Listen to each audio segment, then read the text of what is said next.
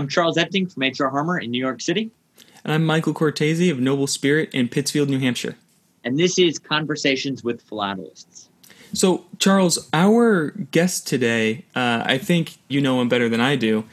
For once, I actually carried my own weight around here, and I uh, I got today's guest. Um, I, I, tracked this one down, uh, so I'm, I'm, proving my worth. But no, w- Wayne Youngblood is someone who's been a good friend uh, basically since I started going to shows. He was someone who was uh, very supportive and just very friendly early on. He's a he's a very approachable guy. Um, yeah. And uh, Wayne, Wayne, is someone who I love seeing at shows. Whenever I see he's going to have a booth or, um, you know, be there in, in, any capacity, I always get excited um, because Wayne's just a, a, really great guy. He's um, a very eclectic collector. I'm sure he'll talk about that, but he everything he collects is interesting. He doesn't have to explain why this is yeah. cool. He tells you what it is, and you're just like, wow, I never even thought about that aspect of the hobby before. So, um, so w- w- Wayne is a great guy. I haven't seen him in in months. Obviously, I haven't seen anybody in months. um, but but Wayne's one of the ones I miss. Luckily, he uh, uh, he and I email or, or see each other on Facebook. So mm-hmm. um, I kind of feel like I've, I've been in touch with him. But it'll be nice to to see him and, and talk to him uh, on here.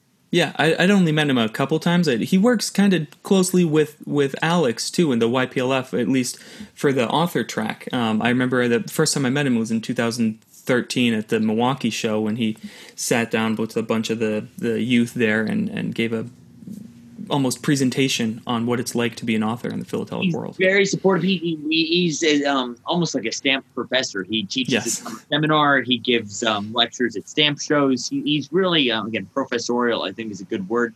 Mm-hmm. So giving with his knowledge. Um, yes, he just wants to teach. He wants to impart his knowledge on others, which mm-hmm. I just have the utmost respect for.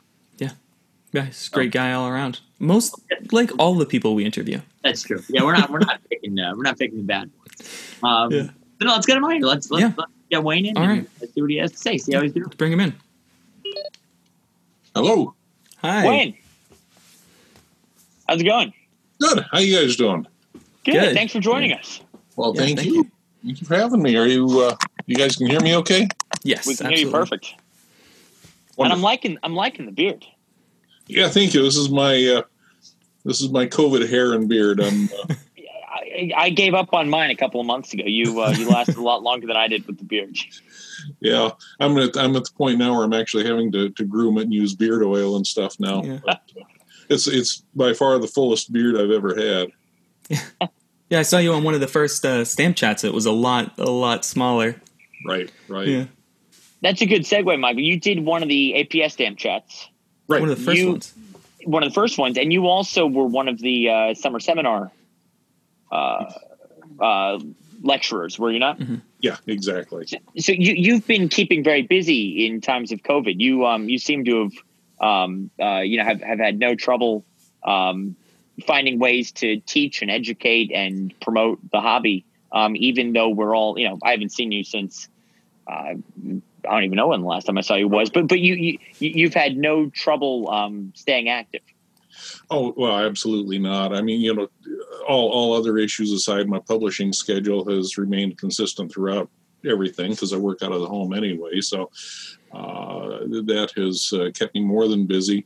Uh, added to that, of course, is is everybody else has all the time in the world right now. So I get lots of emails and phone calls and such. so, uh, yeah, no, I, I, I stay more than busy. When you talk about your publishing schedule, you're up to five publications, right? Up, well, well, kind of actually, kind of five and a half ish, and headed towards a little bit more. But yeah, I, I currently edit. Uh, of course, topical time. I've edited that for more than ten years at this point. Um, and then in addition to that, there's the American Stamp Collector and Dealer, uh, the Collectors Club uh, Philatelist for uh, New York, uh, the Confederate philatelist for the uh, CSA, and uh, duck tracks for the duck stamp people. Did I miss anything? And then uh, the I'm actually breaking our our eldest son into the publishing philatelic publishing field too. he is. Um, now doing all the graphics work for the German postal specialist, and uh, will be taking over at the beginning of the year the uh, uh, Pennsylvania philatelist. I'll do the editing, he'll do the graphic design, and I'm going to slowly turn some of the other publications, the, the design and, and graphic stuff, over to him. That's fantastic. How old is his? How old is he? He is 38. Wow. And does he collect himself as well? he's actually beginning, despite despite himself, he's actually uh, beginning to get interested. Mm-hmm. Uh, you know, of course, one of one of the things we, we have three sons, and one of the things is as they were growing up is I never really wanted to push uh, my hobby too hard on them. I wanted them to be able to uh, to find the interest if that's something that that they thought they'd like to do or not. Um, because I've seen so many times, uh, you know, parents who, who really push their kids into collecting, and the and the kids, as soon as they can, run away from it screaming. Mm. And so I, I, always wanted it to be. Certainly, I would love to have had all of them collect, and they all did at various times. They certainly all did their uh, stamp collecting merit badge and scouts and such. But uh, uh, he's the one who actually showed the most interest, and every time we send him something, of course, I put on as many interesting stamps as possible and, and things that reflect his interests. And and uh, he's yeah, he's actually beginning to uh, to collect. Whether he'll become hardcore or not is another question, but uh, but we'll see. But he's he does have an interest. How did you yourself get uh, started on collecting? So you grew up in New Mexico, and that there, there must not have been, you know, it's not like um, being in a, a, major city where there's shows. What, what, was it like for you early on uh, collecting? Well, my uh, my introduction to, to, collecting actually came from my dad. He was uh, more of a numismatist than than he wasn't interested in stamps at all, actually. But uh, I wanted to collect coins too, and as as a little kid, of course, I didn't really have access to money or coins to speak of. So, uh, and it was always you know secondary. I mean, he had his interests, and there's no way I could compete with that. so at some point, he thought I might be interested in stamps. And he, at the time, he worked at the Los Alamos Laboratory.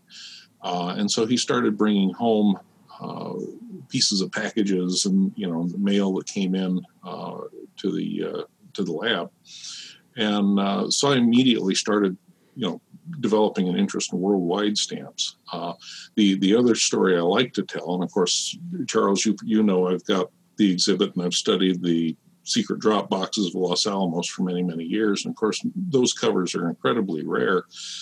I like to say that I, well, I don't like to say, but I, I admit frequently that I probably had a hand in making them rare uh, because at the time when I was a little kid and I was asking dad to ask his coworkers to bring uh, stamps and mail home, uh, he was bringing me covers and I was tearing all the stamps off and soaking them off. And of course, uh, a lot of the people that he worked with had been there during the war. So I'm, I'm sure I destroyed a number of drop box covers that I would love to have now.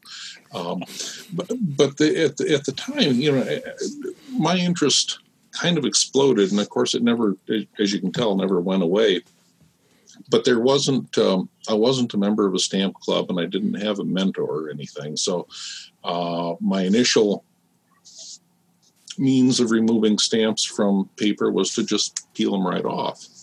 Uh, and then at some point I read something that you know that damages stamps, so I thought, well, steam them over the tea kettle. So I scalded my fingers many times trying to steam stamps off before some, suddenly suddenly realized give, give them a bath you know throw them in the water for a little bit. And, and uh, so then that actually became sorting and soaking became my primary act, activity for a number of years.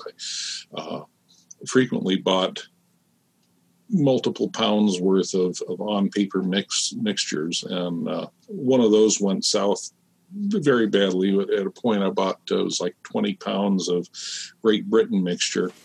And i thought I could be efficient. I'll just throw, you know, about half of that in the bathtub all at one time. And, you know, four days later, as it was turning into a goopy mass of pulp, uh, I was still trying to peel stamps out of it. And I realized that didn't work so well either.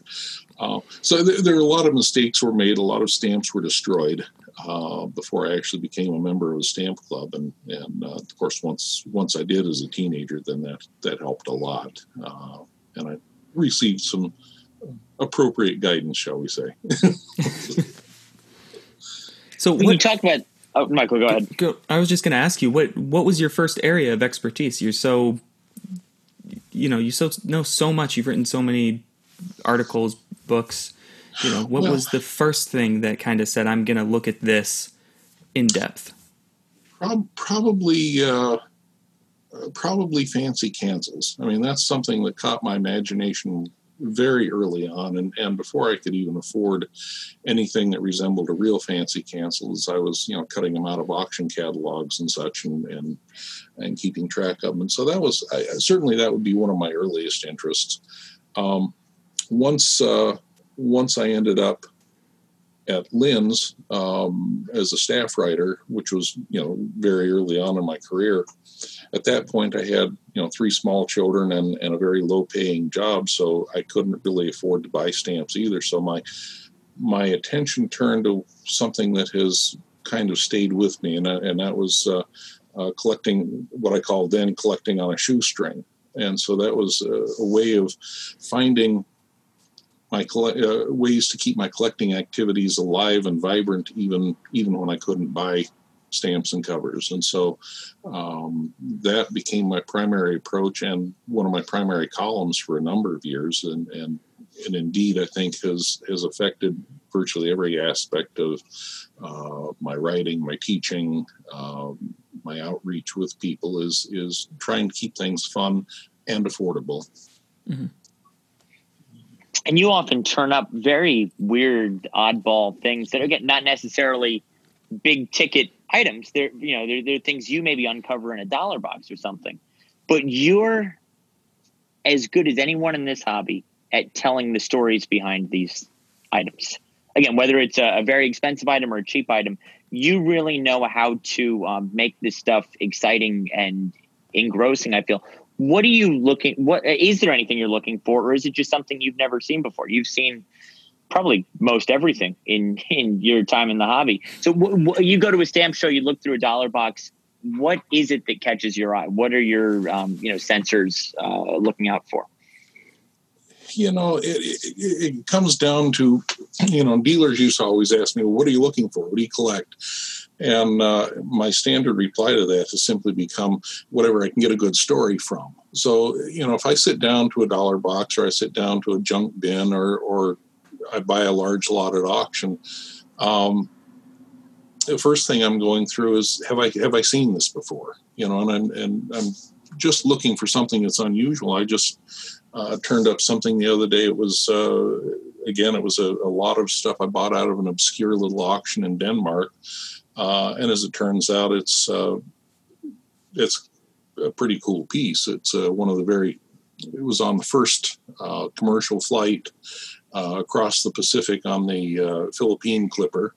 Uh, and it has the letter inside still from the publisher of the uh, Nashville uh, banner, I guess is what, yeah, that's what it was. And it turns out he was very well known. He's writing about his experience on the plane, and you know, it's a, just a really cool piece. Mm. you know, I, I, I, that's one of the big things I always tell people is always look inside the cover too. There's there's frequently something really good there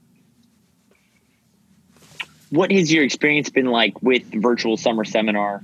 Um, I don't know. If, I, I, assume you've uh, been following virtual stamp show this week uh, when we're currently talking. What, what is, what has your take been on the way people have adapted to Zoom, social media, you name it, during uh, COVID? Because again, you're you're a staple of the stamp. You know, you're a very familiar face to a lot of people. Um, what, what's your opinion on the last six months? Yeah, and and how as a teacher of the virtual summer seminar, how different was it? Was it was it easier or harder? Or? Well, that's a very complex question. First, I'll, I'll get to Charles first. And yeah. I, I, think you know, I, I, collectors have adapted, I think, amazingly uh, to to this what is now an online world for most of us. You know, and I'll, I'll backtrack. You know, back even as, as recently as five or six years ago, and I, I would do, or even when I was editor and publisher of Stamp Collector, a little further back, um, there were as many as 25 to 35 percent of collectors who were still not online in any significant way. And obviously that has changed, but in the last six months, you know, because of the pandemic, we can't go to shows, we can't go to stamp club meetings. Uh, you got to do something. So I, have collectors have adapted amazingly. Those collectors, and, and uh, several I know personally, who never had any intention of going online other than maybe a, a last minute snipe bid on eBay or something, uh, are now zooming with the best of us. And uh, it, it's it's been a wonderful thing to watch. You know, the Collectors Club has become uh, one of the probably one of the greatest outreaches in the in the hobby at this point um, because of allowing as many people to come in and register for the programs as possible uh, at no charge. From an educational standpoint, it's been it's been also good, and I think the APS. Well, I know the APS is, is going to turn online education into a, a permanent part of its outreach as well. Uh, as as an instructor, it's for me personally, it's been a little bit more challenging because um, as as an instructor and as a, a, frequent public speaker for many many years, um, I rely on an audience. You know, I'm, mm-hmm. I'm I'm sitting here right now. I'm looking at you guys. I'm, I'm you know reading your faces and, and such. And when I've got a class full of people and I'm trying to teach whatever it is I'm teaching, whether it's paper manufacturing or printing or, or whatever aspect that I'm, I'm teaching. You know, I'm looking for the puzzled looks. I'm looking for someone who may have a question who's not forthright about raising their hand right away. And with the, at least with the platform that we use for summer seminar, I have no visual cues. Mm. Uh, and so you know, it was a more formal type of lecture. Uh, I'm used to, you know, I'm used to, to fitting what they say 75 pounds into a 10 pound bag. I've, I've got way more than I can possibly teach in the allotted time. And I, I u- utilize students' questions and what they want to know to really help shape what I'm what I'm teaching. And so, in a in a uh, forum where I don't have the visual cues, uh, it's it's a little bit more difficult. You know, we'd stop and we'd take questions here and there, um, and I think it still worked out very well. But it is it is a it's a different medium for that. Mm-hmm. Um, so, do you see this as a as a viable solution going forward, even when the summer seminar opens up for in in class uh, sessions, having it online as well? It would I mean, I imagine it would still somewhat be easier because you'd be able to read off the people who are at least in the classroom. I, I do, and and I, the platform, excuse me, the platform that APS uses may change to some extent at some right. point. But you know, when, uh, for example, one of the classes that I that I had this year, I had 50 students in it, mm-hmm. and so there was no way that we could get the visuals uh, on those. Um, I don't think that the electronic or the online version will ever completely replace the in person as long as the in person is still a possibility. Right. Um, because there's so much else that happens there on a social level as well as as a philatelic and a learning level. But uh, it's it's very clear uh, that the APS showed that uh, that it's a very very viable and I think an important aspect, um, and I think I think it's opened a whole new channel for them. Mm-hmm. I'm going to go back to something you mentioned briefly at the beginning because I think, at least to me, it's fascinating, and I'm sure people listening as well. You mentioned these uh, post office boxes in New Mexico. Right. Can you explain a little bit what that's all about? I think that's one. I think that's one of the best philatelic stories. Somebody who does not maybe doesn't collect stamps or doesn't know stamps, I think this is one of the avenues we can use to get them in the hobby because this is a story that anyone with any appreciation of history can um, perk up to. Oh yeah, absolutely. I mean, you know, when uh, a lot of people don't know too much about the Manhattan Project, but of course it was uh, in Hanford, Washington. It was in there was an office in Washington D.C. Uh, you know, several different places, but the primary uh, office was in Los Alamos, New Mexico and this was Project Y. Uh, and in 19, early 1943, they took over the uh, Los Alamos Boys School, which was uh, a couple of little buildings on the top of a mesa.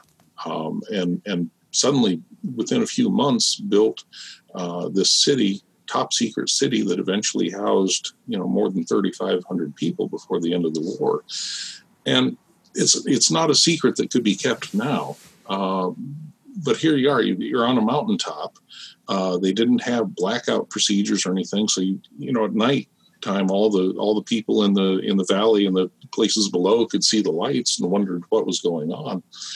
But the aspect that obviously interested me the most was the mail, and uh, everything had to go through uh, the, the first drop box that was created was PO Box 1663, Santa Fe, New Mexico. And so anyone who who came to Los Alamos had to come through PO Box 1663. Uh, if you were born during the war, you were born in PO Box 1663. If you got married, you were got, you were married in PO Box 1663. Um, you know, uh, Montgomery Wards and, and other catalog producers and such um, got tired of, of sending hundreds of catalogs to this one post office box, you know, which what, what are these people doing? Uh, but everything, it was, it's the first and only time in United States history where mail was civilian mail was uh, was censored without um, permission of the uh, of the civilians uh, and and unmarked as well. So everything coming in, if I was stationed up in Los Alamos and everything came in to me at box 1663, that was all censored and marked just as any other World War II mail would be. Uh, but if uh, you know, if you were my nephew and you were living in New Rochelle and I mailed you a letter, uh, first of all, you didn't know where I was. You knew I was in New Mexico somewhere because of the PO box in, in Santa Fe, uh, but you didn't know where I was, what I was doing. I couldn't tell you anything, and all my mail would be censored, but it wouldn't be marked. So when you would get a letter from me, you, you wouldn't have any idea that I'm on a top secret project. If I said anything that wasn't quite proper, they'd send it back to me and rewrite the letter. They wouldn't uh, they wouldn't censor it or mark it in any way. It would be sent back to me to rewrite. And so there was a, um, that's one of the reasons why, particularly a lot of the outgoing mail has never been identified as coming from the drop boxes because it's not censored. It's not marked in any way that would uh, allow you to know otherwise. Huh. It's crazy.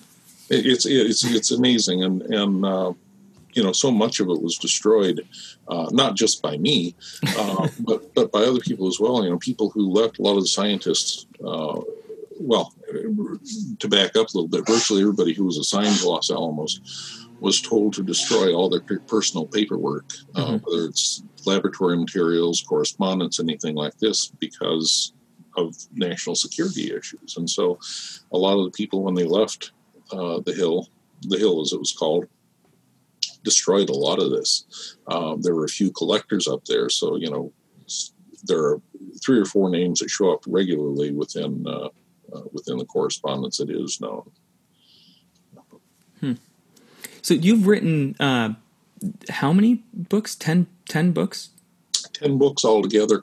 Uh, only three of them are philatelic. Okay. Uh, I was in a, I was in a bookstore not long ago, and, and your name popped up. You can talk a little bit about what else you've written because it's fascinating that you've yeah. got these you've got a double life, uh, masquerading as a non-philatelist. right. So, um, I started working with uh, with a publishing company. This is I don't know. It's probably 2006 or so.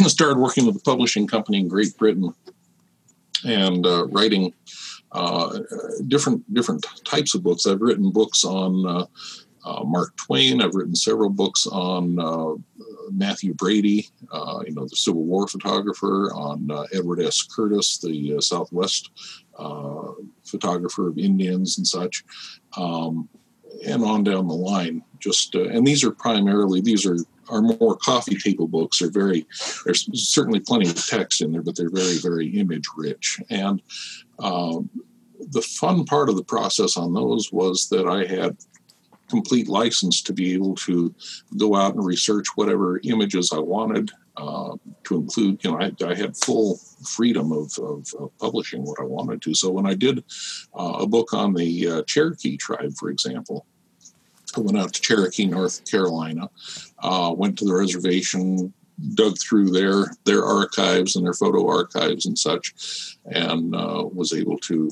I think, make a, a create much more interesting books. So um, that's the yeah, that's the type of publishing I've done. And again, I periodically, you know, I don't know whenever they, they reprint them. Some of them are, are still in, in print, and I see different editions of them. Uh, they certainly don't let me know because they're done on contract, but I, I run into them periodically. So, are you working on anything now uh, uh, since the pandemic started? Now that you're spending more time at home, are you researching a new topic or? Uh... well, I've got I've got a, a number of different book ideas, but again, the the time isn't there for me to work on them right, right. now. So uh, I have things I work. I work on on multiple things simultaneously. You know, even even with articles, i am working on articles that I probably won't publish for another year and a half or two yet because I'm still gathering material or gathering background material for them. What happens is, um, you know, I'll let's say I buy a large collection somewhere and I start going through it. As I break it down, the, materials that I don't sell or resubmit to auction or whatever um, goes into my different uh, collections. And a lot of times these are held in Hollinger boxes or file folders or, or whatever until uh, they reach what I call critical mass. And once that Hollinger box explodes, then it's time to write about it or, or to exhibit it or whatever. Um, it's so a fantastic process. just when the, whatever starts overflowing is what you're doing next. Yeah, and, and you know it's funny because sometimes um, sometimes things will come to me within a short period of time. I may or, or I become obsessed with it enough. I actively start searching for a number of different uh, different items to to complete uh, whatever it is I'm I'm writing about. Uh, and other times, you know, maybe ten years in between adding items to it.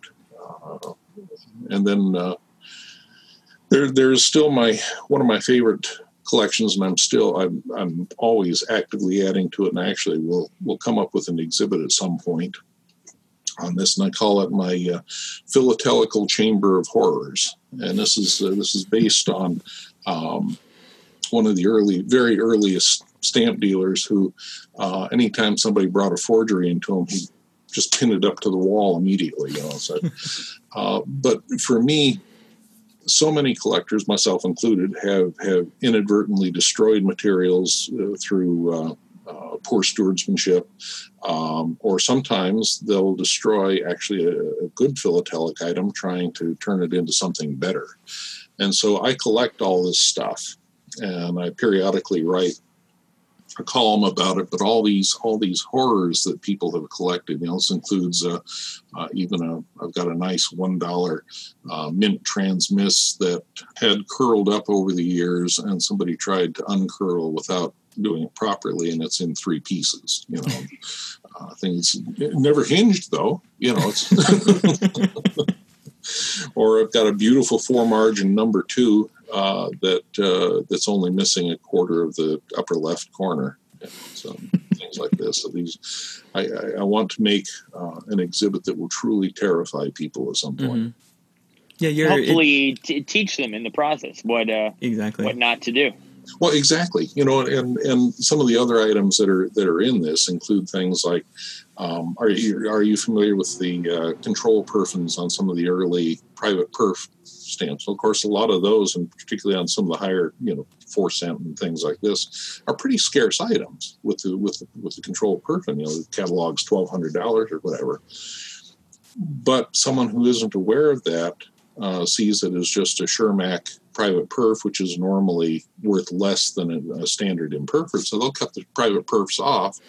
And the only way that you know that it was a Schermack is because it's got the control perf, and which would have made it a much more valuable item, except, gee, somebody cut the private perfs off. And so mm-hmm. there's a lot of things like that that, uh, that people have ruined trying to be greedy.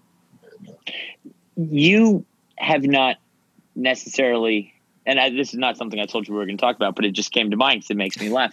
You have not necessarily ruined stamps, but you have enhanced and modified stamps at various times. is that correct?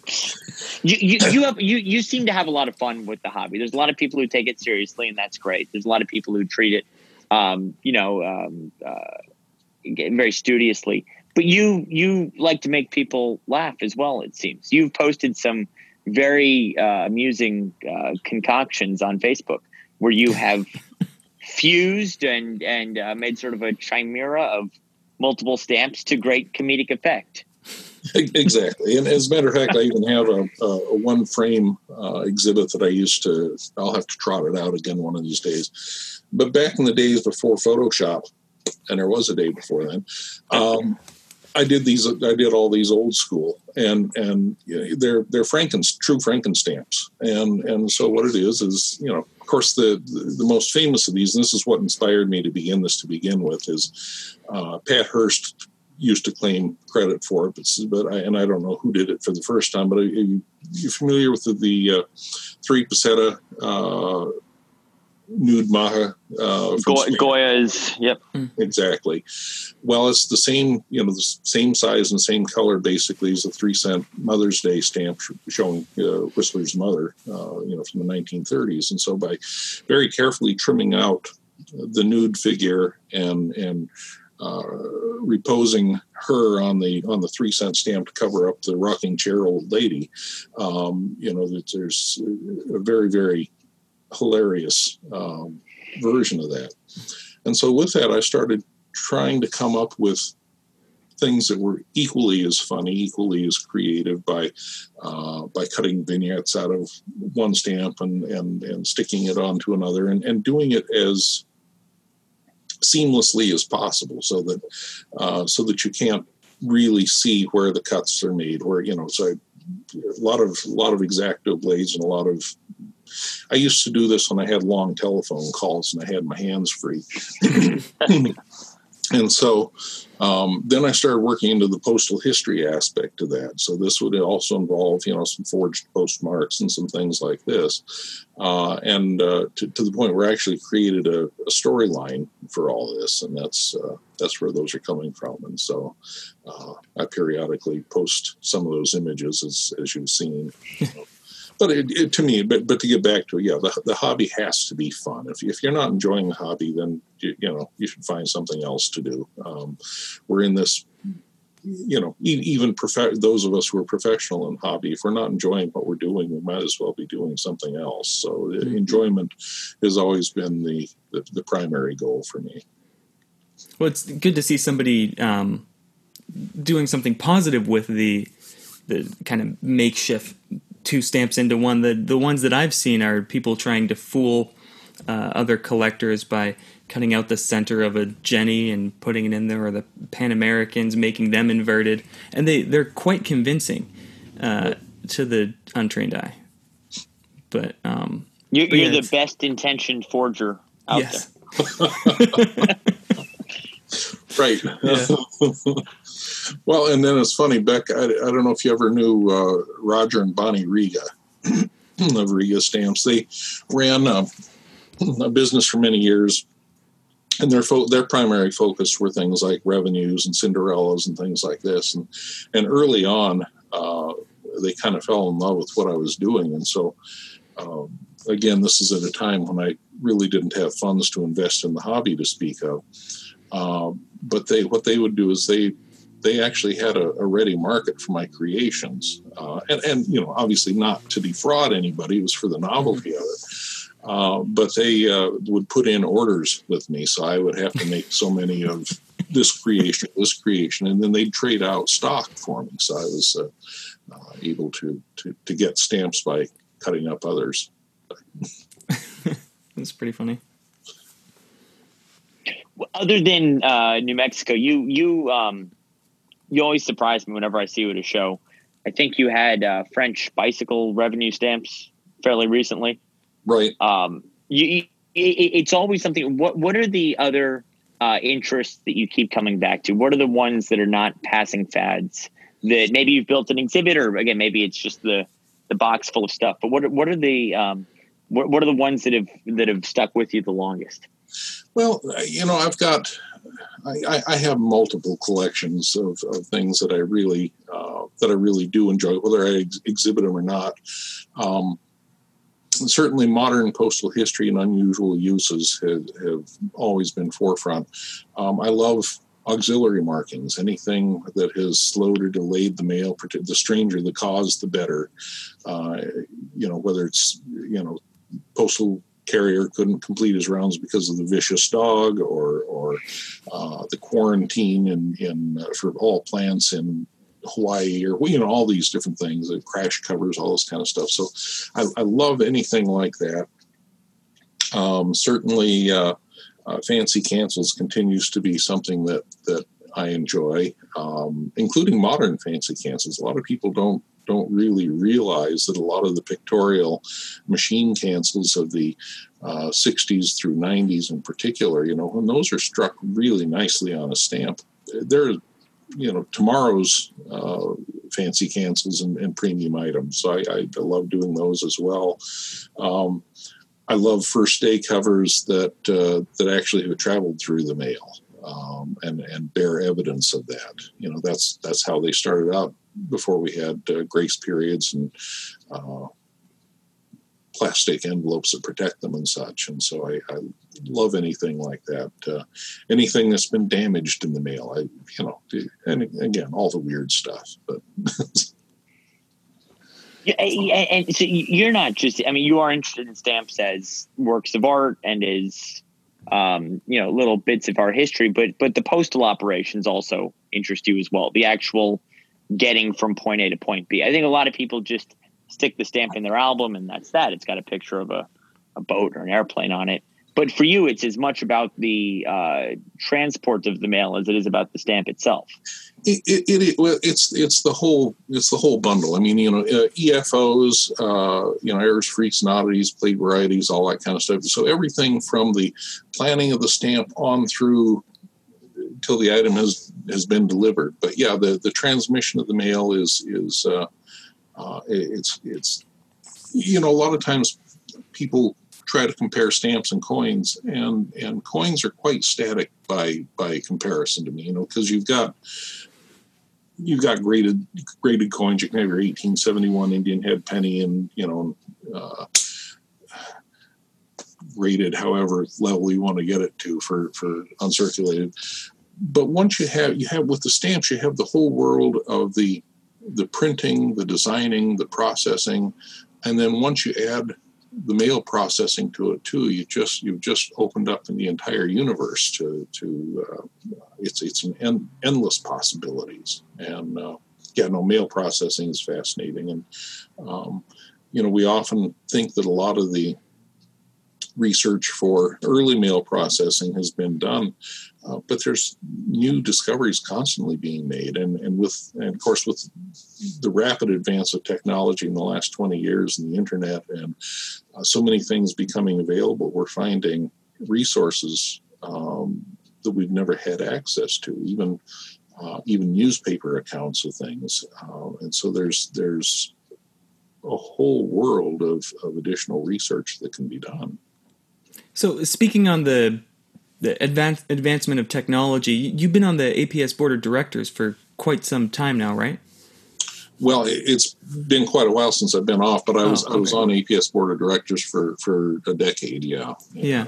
Did, and what what years were those? From when? That was from roughly um, roughly 1998 to 2008 or so. Oh, okay. I've, I've been off quite a while. But. Okay. Um, were there any changes in those? So that was kind of as technology was just just taking off. Did you see any changes in the direction the APS was taking during those years to how to promote the the hobby? And and now that you're off the board, are you seeing a it change changes well? I mean, the they must be focusing. I don't. This seems like a kind of a loaded question well, not not loaded so much as complex. Yeah. Um, it's of course most much of the time that I was on the APS board, our our primary uh, mission was was dealing with the match factory, moving out of the old headquarters and into the match factory, and making sure that we were going to have the financial future for the APS to uh, to actually turn that into a revenue source. So that was that was one of the biggest functions. But along with that, you know, our first efforts at the website uh, mm-hmm. were there too, and you know, we had a lot of misstarts. Um, but yeah, all, all, that was, and and we were concerned about uh, outreach. One of the other big things that has never really come to fruition at the time. But you know, we we were moving into the match factory. We were um, expanding our capabilities as an organization. We were um, actually looking for outreach, and so uh, Bob Lamb was still executive director at this point. And he and I had a number of conversations, and we're uh, actively beginning to reach out towards uh, other um, other collectibles. Uh, of course, the, the first one that came to mind was uh, Deltiologists. We thought that perhaps uh, by by forming um, by having the APS as a strong central um, uh, administrative arm, that we could actually work with other collectibles and take over not take over uh, take over the functions for them hmm. to help them thrive so we thought that we could use, you know, for example, if we would take over um, administration of postcard collecting, of baseball card collecting, things like this, that that really had no, you know, th- there's virtually no other other than coins. There's virtually no other collectible hobby that has the infrastructure that we do. Right. And so we really did feel that we could reach out to other collectibles, help them thrive, and help us as well. And mm-hmm. that's um, something I'd still like to see APS do at some point. But diversify the um, the not the customer base, but the membership base. Diversify the membership base and and also take on functions for other organizations and yeah. and help. Um, you know, there's still so much disorganization and so much fraud in a number of different collectible areas, and mm-hmm. uh, I really did feel that we could that we could help help others out a lot uh, with that. And of course, we have we have our own outreach that we need to worry about within our own hobby, and and that's been, you know, as and again as technology has exploded. You know, I, I still hear people complaining about how stamp collecting is a dying hobby, and you guys both know this. It's that we could nothing could be further from the right. from, from the truth at this point.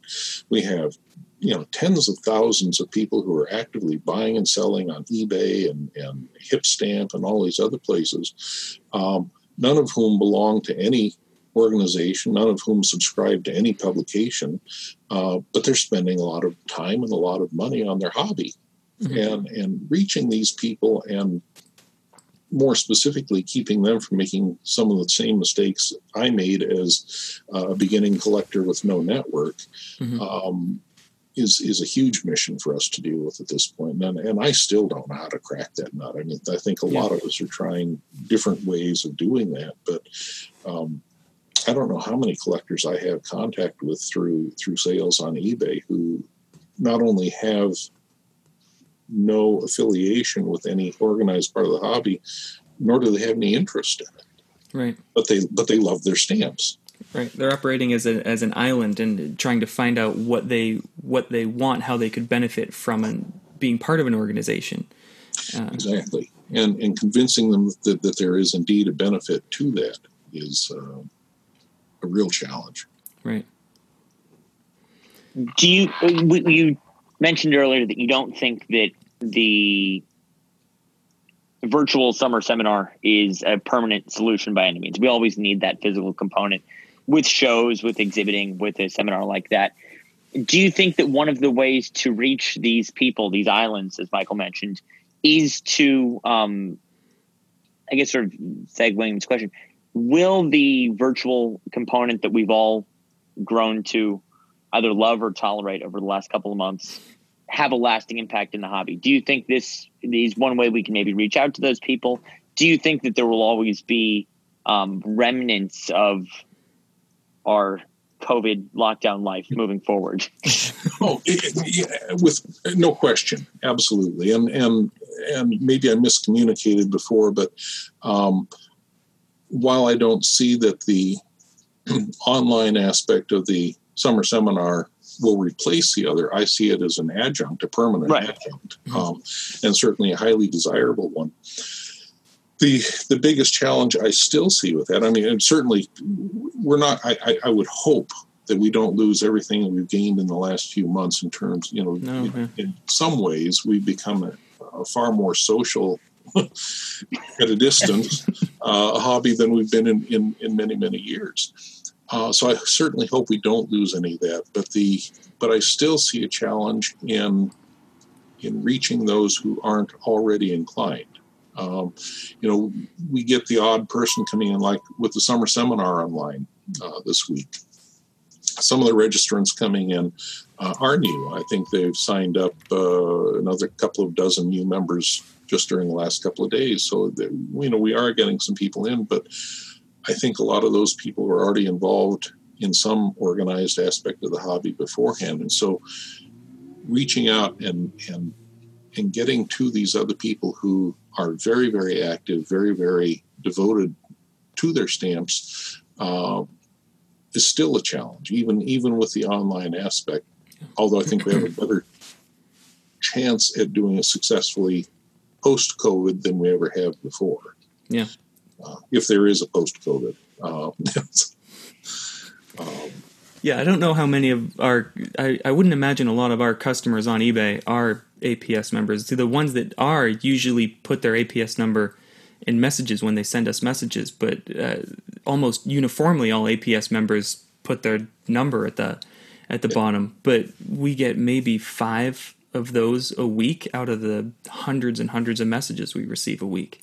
So, hey, you know, how do we as a as, as a stamp dealer reach out to those people and say, "Hey, you'll benefit from being APS members."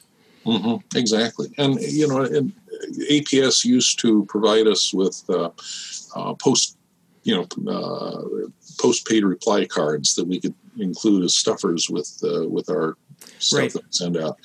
And I've been, you know, I've been an eBay dealer for over 20 years at this point, um, and I have included thousands of those in there. And I have probably have recruited half a dozen new members over all that time, all those cards mailed. I mean, the, the people just, uh, until you show them a reason or until they, they stumble in and, hey, this is pretty cool, mm-hmm. um, they just don't see it. Yeah. They, they, they almost have to come to the conclusion themselves. You can't tell them what to what to do. It seems like they, uh, uh, and, and where, where we have had some success with outreach is is letting them know about shows in their area.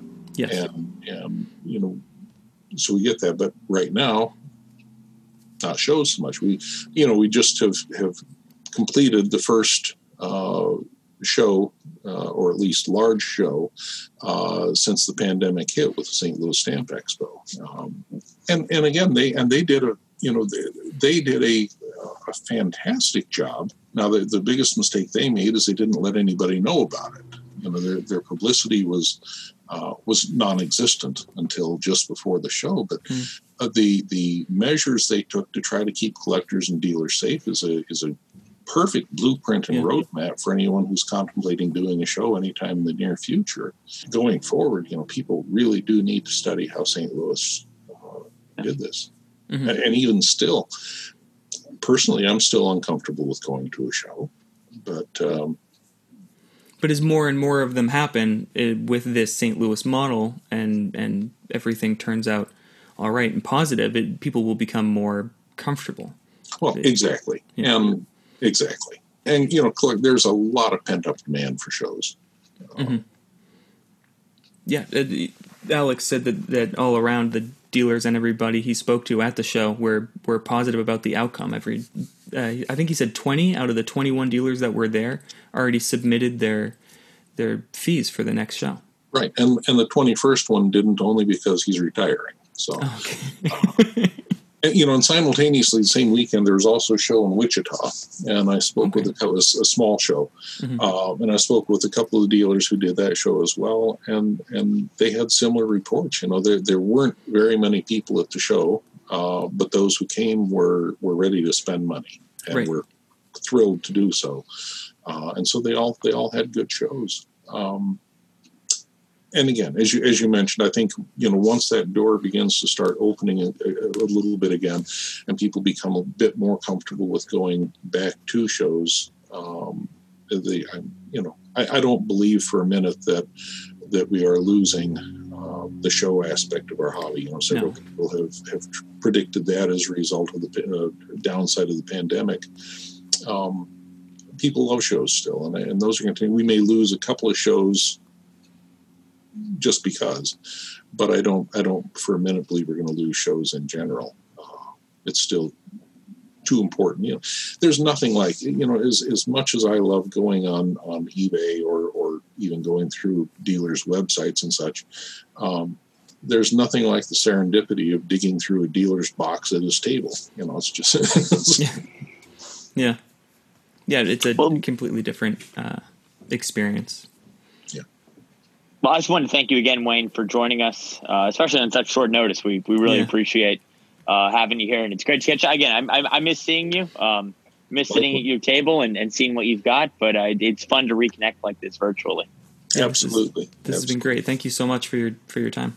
Well, th- yeah, thank you guys for having me, and uh, hopefully we'll hopefully we'll see you in person uh, before long. Yeah, hopefully so. Yeah, absolutely. So. Thanks thank a you. lot, Wayne. All right, thank All you. Take care. Bye. Bye. Bye. That was a lot of fun. Um, I was I was really looking forward to catching up with Wayne, and I'm glad that we were able to uh, to connect with him. Yeah, that was that was great.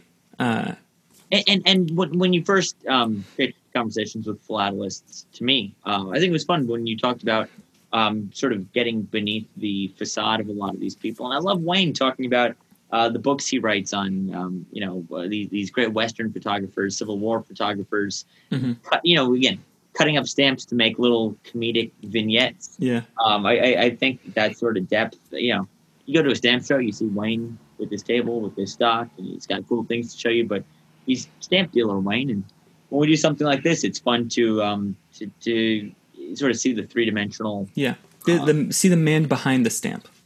Exactly behind the uh, the stamp of uh, clown superimposed on which is one of my favorite uh, works of art that he created. But no, it, it's fun to, to hear about his background. Again, growing up in New Mexico, not somewhere where there's necessarily a stamp store on every corner. Mm-hmm. Um, you know, no stamp exhibitions. No, you know, he Wayne it sounds like really had to figure it out on his own, and um, right, and and that's I, it's a great testament to how much he wanted to stick with the hobby. You know, we spoke with Graham last week, and he talked about those people who want to get started in the hobby, but they they don't know how to, and then Wayne just he just got started and he stuck with it. You, and I love people, he's the, the first to admit the mistakes that he made. Right, right, and that's exactly why we we need mentors for for people exactly. early on as well. But um, and now Wayne's one of those mentors. He's helping people avoid the pitfalls that he fell into very early on, and I think that's great that he's giving back so much. But at the same time, recognizing that they're not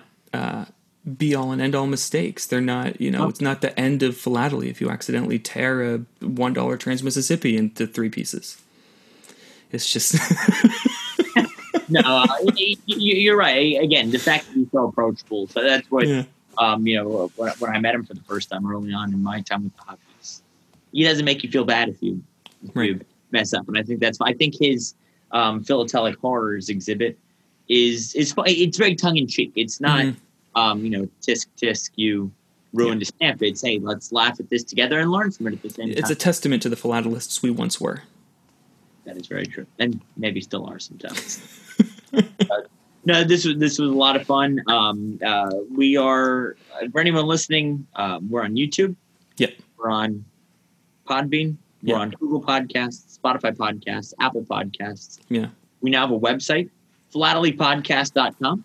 Yes, and the email is is equally as. Uh, I was going to say the email is equally as creative, philatelypodcast at gmail.com. Right. Um, so if anyone wants to reach out, we love hearing from you. Um, actually Wayne reached out to us. Yeah. And said how much he enjoyed the podcast. And I said, I've been wanting to have you on. Thank you for, um, you know, lighting a fire under me. So, so look behind the curtain there. It's uh, how it how it happened. Exactly. So yeah. reach out to us, please. We love hearing from you. Um, until next time, this has been a lot of fun, Michael, and uh, can't wait to do it again. Yeah, absolutely. And we'll uh, see you next time, and good luck overseas. Thank you. We'll uh, again, I'll tell you all about the Serbian Postal Museum when I'm back. Yeah, Sounds great. Fantastic. Right. Thanks, Michael. Thank you.